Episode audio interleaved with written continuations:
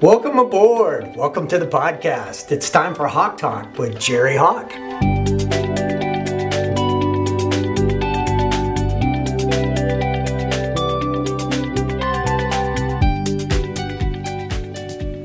So I've got this process that, that I have been practicing since the early uh, 80s. Actually, the first time I was introduced to it was in 1979. And there was a a book called Spin Selling that was written in the early 90s that was basically the same thing, which just helps me realize that um, there really are no new ideas that just keep getting recycled and uh, repackaged. But anyway, this is what I wanted to share with you. And all of you can do this. And I've done it with multiple different types of companies wholesale, retail, manufacturing, service organizations. And it looks like this. Um, I basically go into the company and I've got a list of like 85 questions. And I get with the principals, the people that are making the decision makers. Sometimes it's the owners, sometimes CEO, CFO, head of HR, whatever. People that are really in the decision making process. And I, I hand out the questionnaire via email to each and every one of them to fill out independently. And the, reality is, is I know that not all of these questions can be answered by each of these individuals. That's the point. So I get all of the, the um, questions back answered or not answered and I compile them and I put them in this nice little book. And I bring it back to all of them that are present, sometimes two, three, four, five, six people. And I read it all back to them as if they were in sixth grade.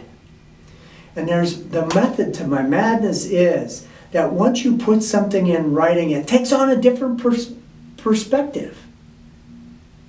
That's the point you're running a company or you're helping run a company or you're a part of a company and you have these perspectives in your mind of what the answer is. So, what I do is I take all these questions and I put them down on paper for them to see what it all is. And the biggest takeaway that they have during this hour of, of them going through the questionnaire is they're not on the same page. None of them. And some of the answers are congruent with each other, and it does resonate with them. And, and at the end of it, when we're all finished, they got a different bird's eye view of what their company is. It's like they can hover up above it and look at it from different viewpoints of the people that are sitting in the room. They can put themselves in somebody else's chair and actually understand what their eyesight is around these questions. That's very important. I call it the situation analysis. From that point, and then we talk about all of it at the end. They write notes through their entire book, and we go and we rehash it. From that point, and this is where it gets interesting, I have them write down a half a dozen short and long term objectives, things that they want to see happen over the course of the next year, five years, ten years. And then have them send that to me. And then I come back a week later and I have post-it boards up all over the wall of everything that was written. And they're all sitting on that side of the, the uh, room. And then we pick a half a dozen of these. And we agree to disagree that these half a dozen are the, the direction that the company's going to go over the next year, five years, ten years. From that place, I write a plan. Or I collaborate with one of the, the, the CEO to write a plan. Or get with their marketing department to write the plan.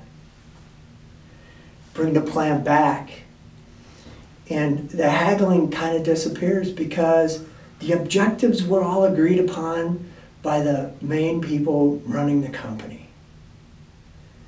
The plan is written and the plan is followed. And here's where it gets interesting, and this is why I got into coaching in the first place, is I was writing these plans, you know, decades ago, and they were good plans, awesome plans.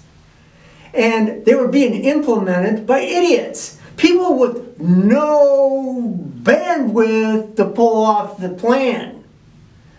So, you know, it's it's fascinating if you're ever in the other on the other end of things, like in an ad agency business or in the media business. Those people get blamed for plans not working. When the reality is, is the people inside the organization are the ones that are screwing it up in the first place. And that's when good coaching comes in. Because we know we've got these people that may need coaching along the way to implement the plan and get the plan up off of the ground. It's really important that you do this process. It's simple, it's easy, it's collaborative, and it creates a vision for everybody to follow. It was interesting. Uh, one of the companies that I was running, I had a star, a star seller, and he was he was a pain in the ass um, you know, Maverick. Uh, had to do everything his way. But there were certain things that I do not agree upon. When you're closing a sale, you have to go through a process. How you get there, I don't care. But basically, there are certain things that I want to see so that my client, who that guy happens to be calling on, who he thinks it's his, but it's really mine because it's my company and he's working for me, right? Anyway, I want that client to know that I want to know what their needs and wants are before I sell them anything. Anyway, he, he would kind of bypass that, go in, get a sale, bring it back, want a pat on his head. And uh, I said to him one day, Have you thought about where you're going to work next? I know what this looks like. Have you thought about where you're going to work next? He goes, What, what, what are you firing me? I said, No, not yet. But the reason why I asked that is that I've told you over and over and over, we've got this plan and we've got this vision and, and we're using this plan to go at that vision and this is the direction that we're going and your behavior what you're doing right there is going a different direction and I, I want you to be a part of this, this team. I want you to be a part of, of where, where you're at right now. But I'm not going to have you go off doing something else. When the plan that we've all seen and that we've all said, I'm in on, I'm a part of this, because we're going this way, you're not doing it, man. You freaking get with it or get out. So, my question to you today is you got that going on in your business?